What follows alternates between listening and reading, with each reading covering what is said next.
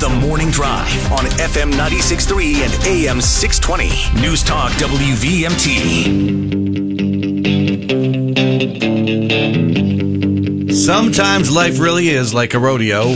Welcome back to the Morning Drive, everybody. Kurt and Anthony here, and we are really excited to have Amy Nolan, Detective Sergeant Amy Nolan from the Vermont State Police, on the show with us this morning. Good morning, Amy. Good morning. And uh, before I before I get into some some news, I want to first ask you about, and this is not Vermont, but it was Pennsylvania. But I just want, as a person in the Vermont State Police, I'm sure you paid attention to what happened in Pennsylvania with uh, Cavalcante, who was apprehended yesterday morning. I, I just found that to be such an amazing story about the the the uh, heat plane that found you know found something that was alive. They didn't know for sure, and then the dog came in and basically immobilized. We're kind of excited because it was the dog that that came me, to the me rescue. too. I did see that this morning. I I uh, admittedly don't watch the news. Um, I feel like if Probably I smart not to. if Yeah, I don't right. already know about it, I I don't want to. Yeah. Um, but I saw that actually um, on social media this morning, and it was a post about the dog. So yeah, Yeah, that's, that's- how I did know It- about it it. is amazing though how these dogs are trained and they go in and are able to without you know tearing the person apart or killing them are able to in a lot of cases because this guy had a rifle and they're able to immobilize this person so that he couldn't hurt anybody else Right. I They're just- amazing. i really find it's amazing to me Yeah, you just kind of want to. I wish. Well, I mean, they'll probably make a movie out of it, but you know, his face comes out bloody. It's like, what did that dog do? And this guy's a resourceful guy. Okay, we've talked about the fact he's only five feet tall. When you walk him, when you watch the video of him crab walking up the wall of that hallway of that prison, Yeah. you assume he's six feet tall because you you know he's, Yeah. he's spread like this.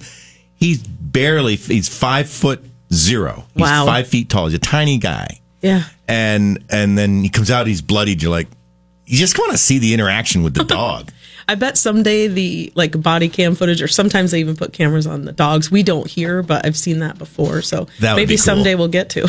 yeah that Now- would be very cool Now, uh, Amy Nolan started basically started this segment, which we have loved having on the show here for I think over three, three and a half, four years. It was it was fairly early- before the pandemic, so it, So yeah, probably about four years ago. Yeah. and it's been a great segment hearing, uh, you know, from the state police whether it was about recruitment issues or the scuba team or whatever it may be.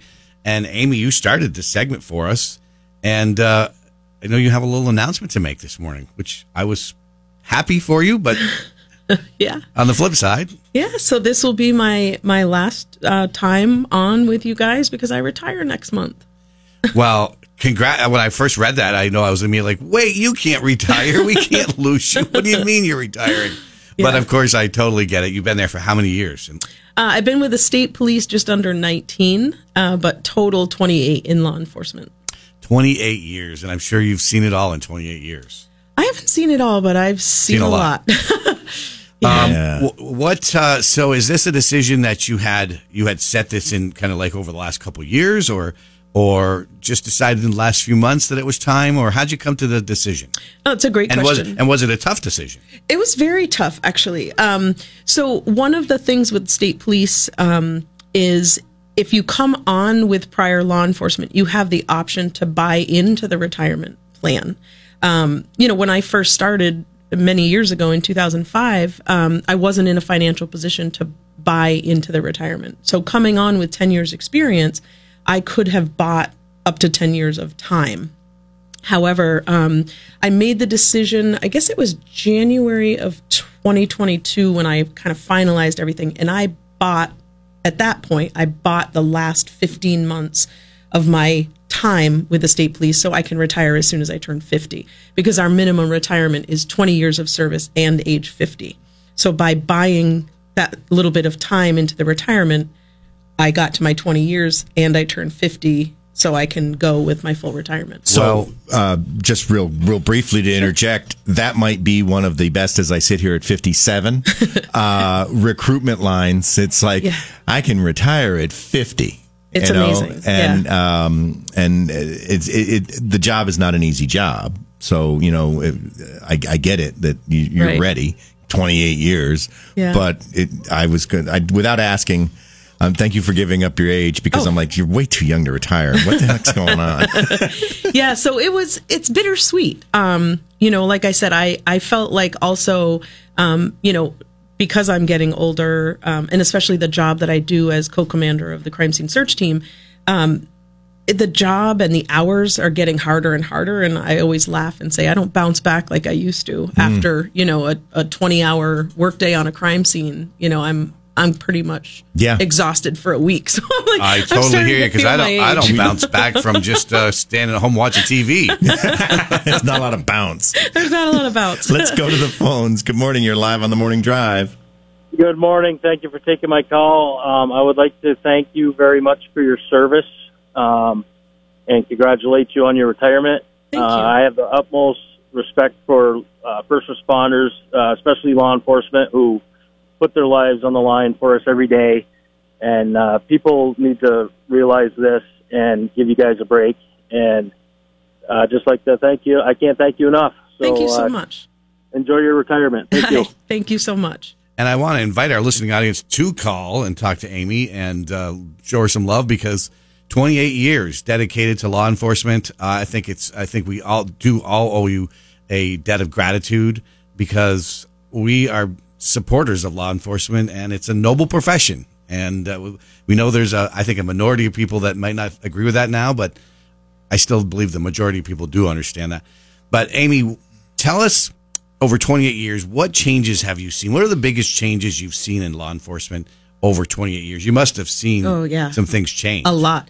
I would say one of the bigger ones, which is sort of um, a challenge of the profession these days, is simply the number of people that want to do this work. Um, for example, I started with Montpelier PD. Um, I graduated college in 95. I applied that fall.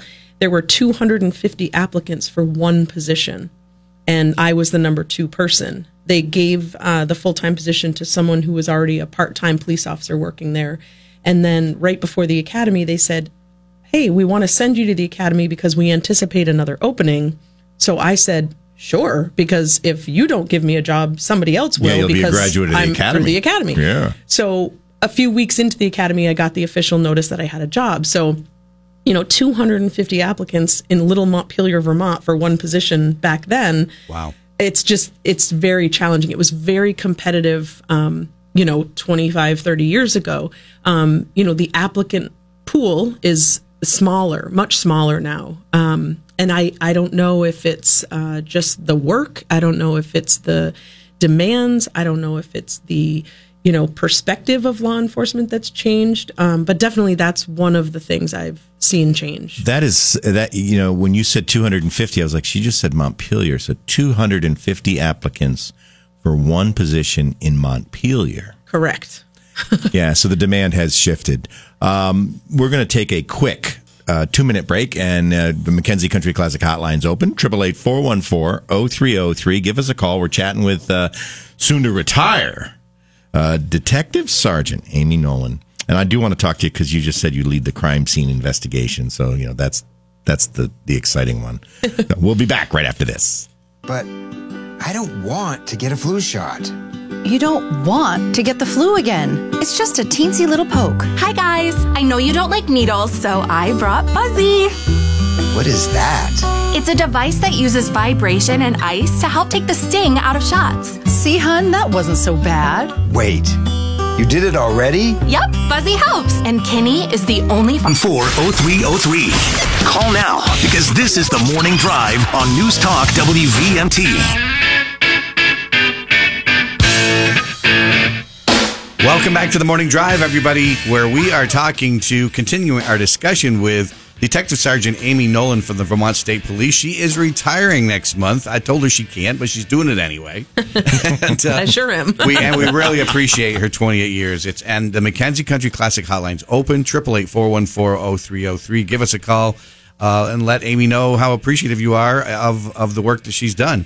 Um, Amy, a couple things I want to ask you. One is over the 28 years, have you seen an increasing number of women um, come into the ranks of law enforcement? I think yes. Overall, I think I have. Um, initially, uh, when I worked, like I said, for Montpelier PD, where I started, I was the only female officer there for a while.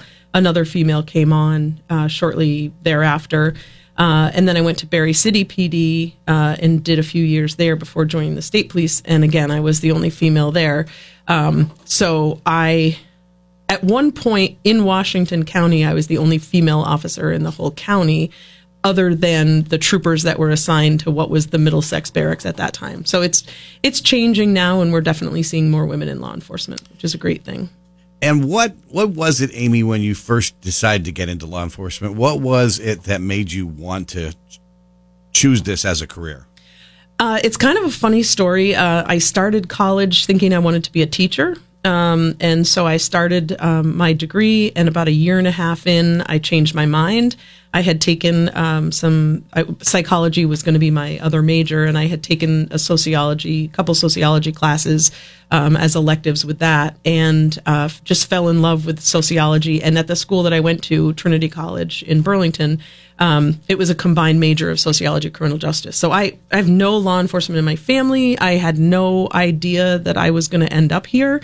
Um, but I would say the tipping point was actually um, my senior year. I had an amazing professor that was a retired police officer from Berkeley, California, and I thought, hmm, hmm.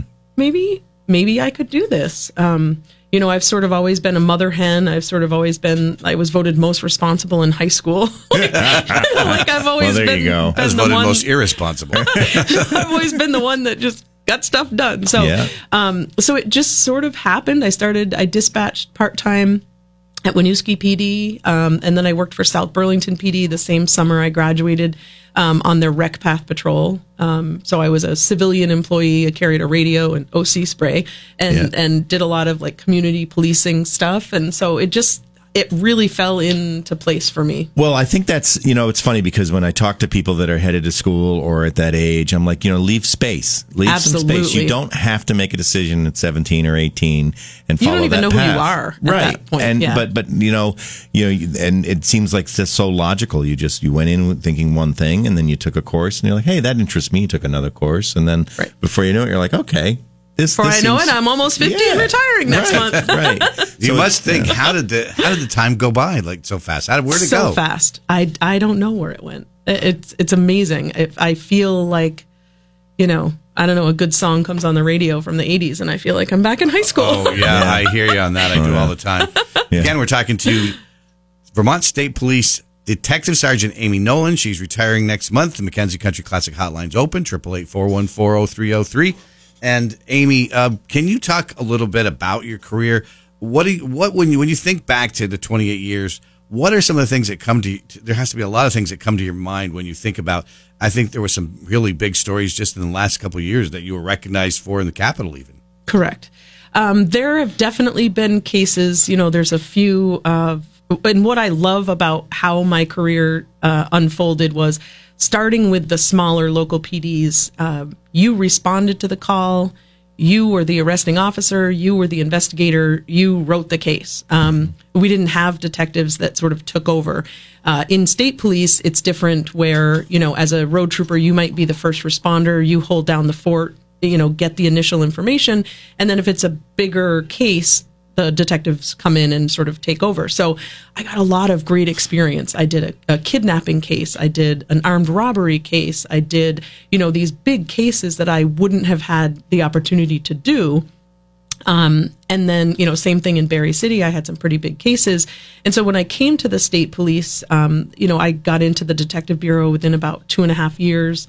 Um, and I credit that to some of the experiences that I had at, at the local PD being able to do some of those bigger investigations. You know, so there's some of those bigger cases that stand out from, you know, back then. And then with the state police, um, I was a sex crimes detective or special investigations unit detective for six years. Hmm. Lots of connections and, you know, cases there that, that stand out and relationships that I still have today with folks that I worked with, families. Um, things like that. I, you know, I randomly had a Facebook message probably a year or two now from someone who said, "I'm sure you don't remember me, but you know, you were the investigator on my case when I was little, and you know, someone." Yeah. he offended against me, and I was like, oh my gosh, like Yeah. it was just so sweet that they reached out, and you know, so it's nice to know that you make that difference because we we don't always know in the minute to minute. but- Sure. And you just do what you can and, Right. and, how impactful it is. Well, let's go to the phones. Good morning. You're live on the morning drive.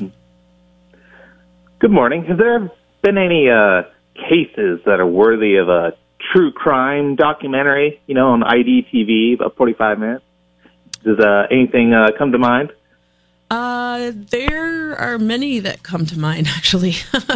um, I I have no idea what goes into making that happen. Um, but some of our cases over the years have been very complex, um, very um, st- I don't know what word to put to it other than they really stand out. Different, just different. Are there, um, you know, uh, it's got to be hard uh, to go in with, a, I, I would think one of the biggest challenges to get, is to go into a scene with a clear mind and not have like some kind of preconceived, uh, look at it in a, in a preconceived way. Right. That's a very important thing for crime scene investigators, um, which is really great that we, um, you know, we have a specialized team to do that. You know, we come in and, you know, we don't care what the evidence says. We just want the truth. So, Right.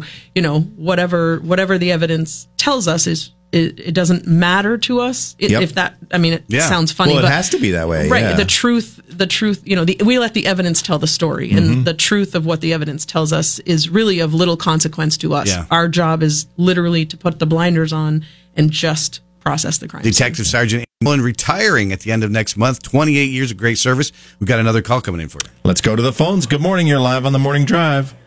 Good morning, gentlemen. Good morning, Amy, and congratulations on your retirement.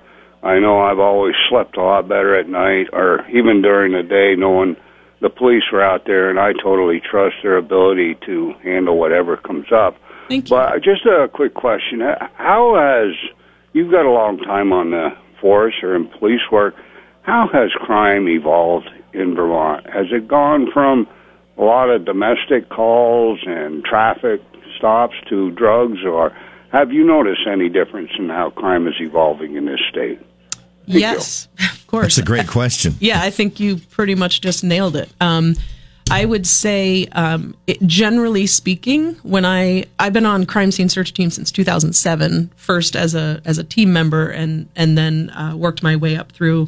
And um, you know historically many of our homicides in vermont were domestic related I've seen a shift in that to where most of our or the majority of our cases are now drug related. The homicides here in It Vermont just is completely shifted. completely shifted.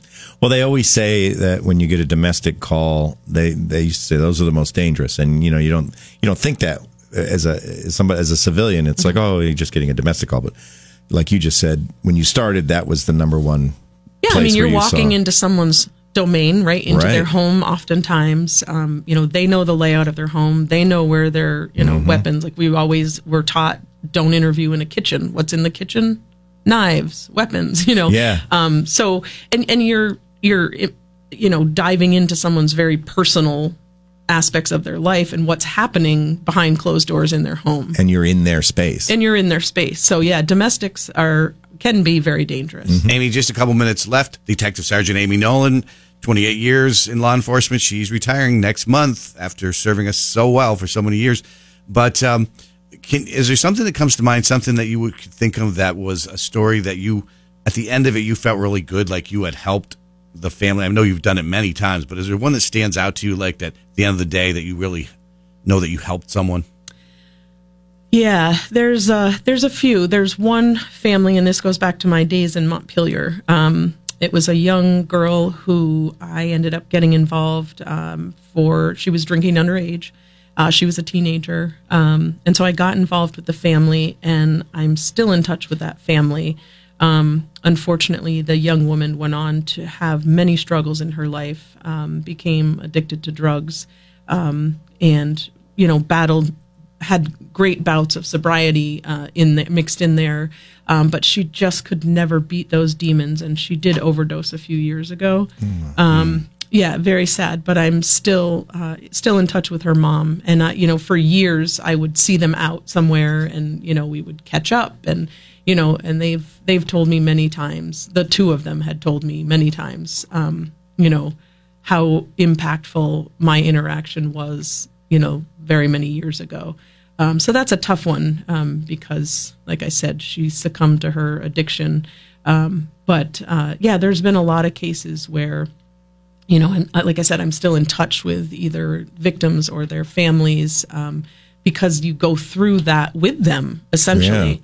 Um, you know, and that it takes a toll, but um, you know, some people are able to kind of separate that and just do their job and walk away, and that's just not who I am. So it does take its toll, but um, it's just the Yeah. kind of person I am. Yeah, absolutely. And La- last one, just br- briefly, Amy. His name, I, his name's escaping me, but it was in. The, he was in the news in court just the other day, and this is a person I think that you were one of the officers that found this person in the store. He had killed his wife from New Hampshire. His wife was found in a van. Yes. What? Ca- remind me of the case that was. Joseph Ferlazzo Yes.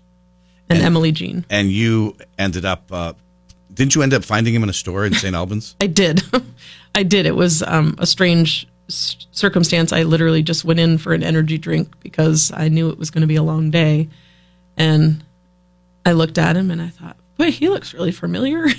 and that happens to me a lot. I, Sure. I'll see a face and I'm Yeah. like, oh, I know that face from somewhere. Oh boy. And uh, all of a sudden it clicked. And I like pulled my phone out of my pocket and looked for the press release that had come out, you know, and I'd been scouring Facebook trying to look for clues that whole morning. So, um, yeah, I talked to the person I was with and I said, uh, that's him. That's I think Got him right here. guy. Yes. And so you had, how did it, just real quickly, how did you, you just went up to him and said, hey, can I talk to you outside or? So uh, he paid for his drink and he and he went outside and um, the person I was with was on calling dispatch and I said I'm I'm going to follow him out. And uh, we got outside and he was walking along the front of the building and and I just said his name. I said Joseph and he didn't recognize you know he didn't acknowledge it.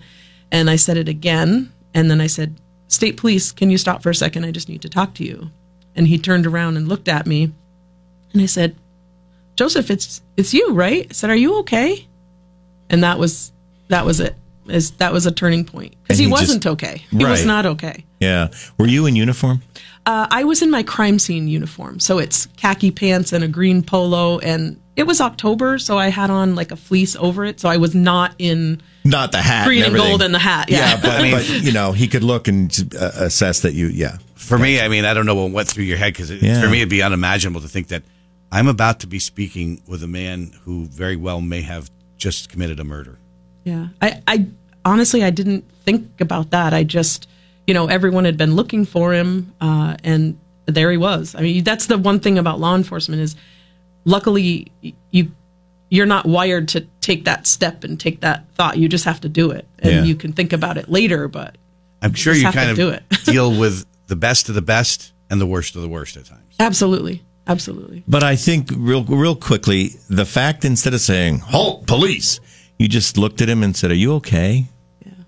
And then then and then he what he break down? Yeah.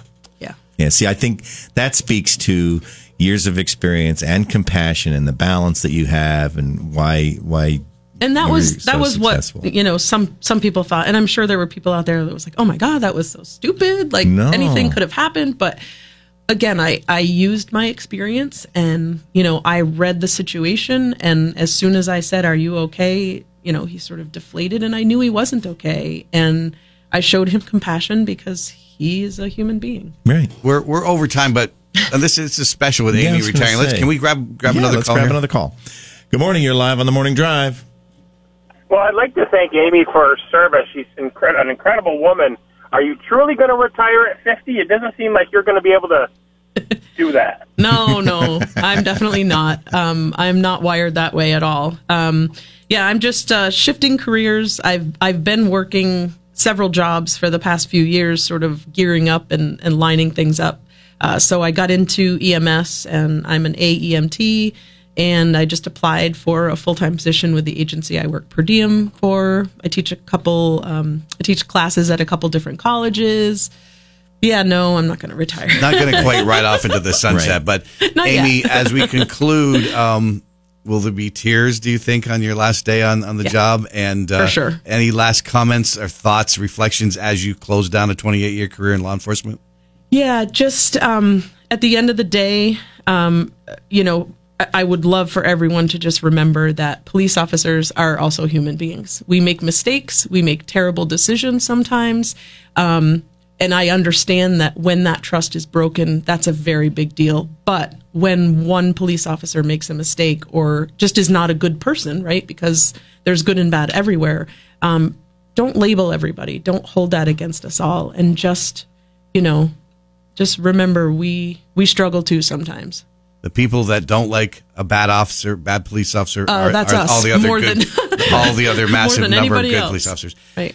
Detective Sergeant Amy Nolan, thank you for being on the show and putting and, and helping to put together these segments for all these last number of years.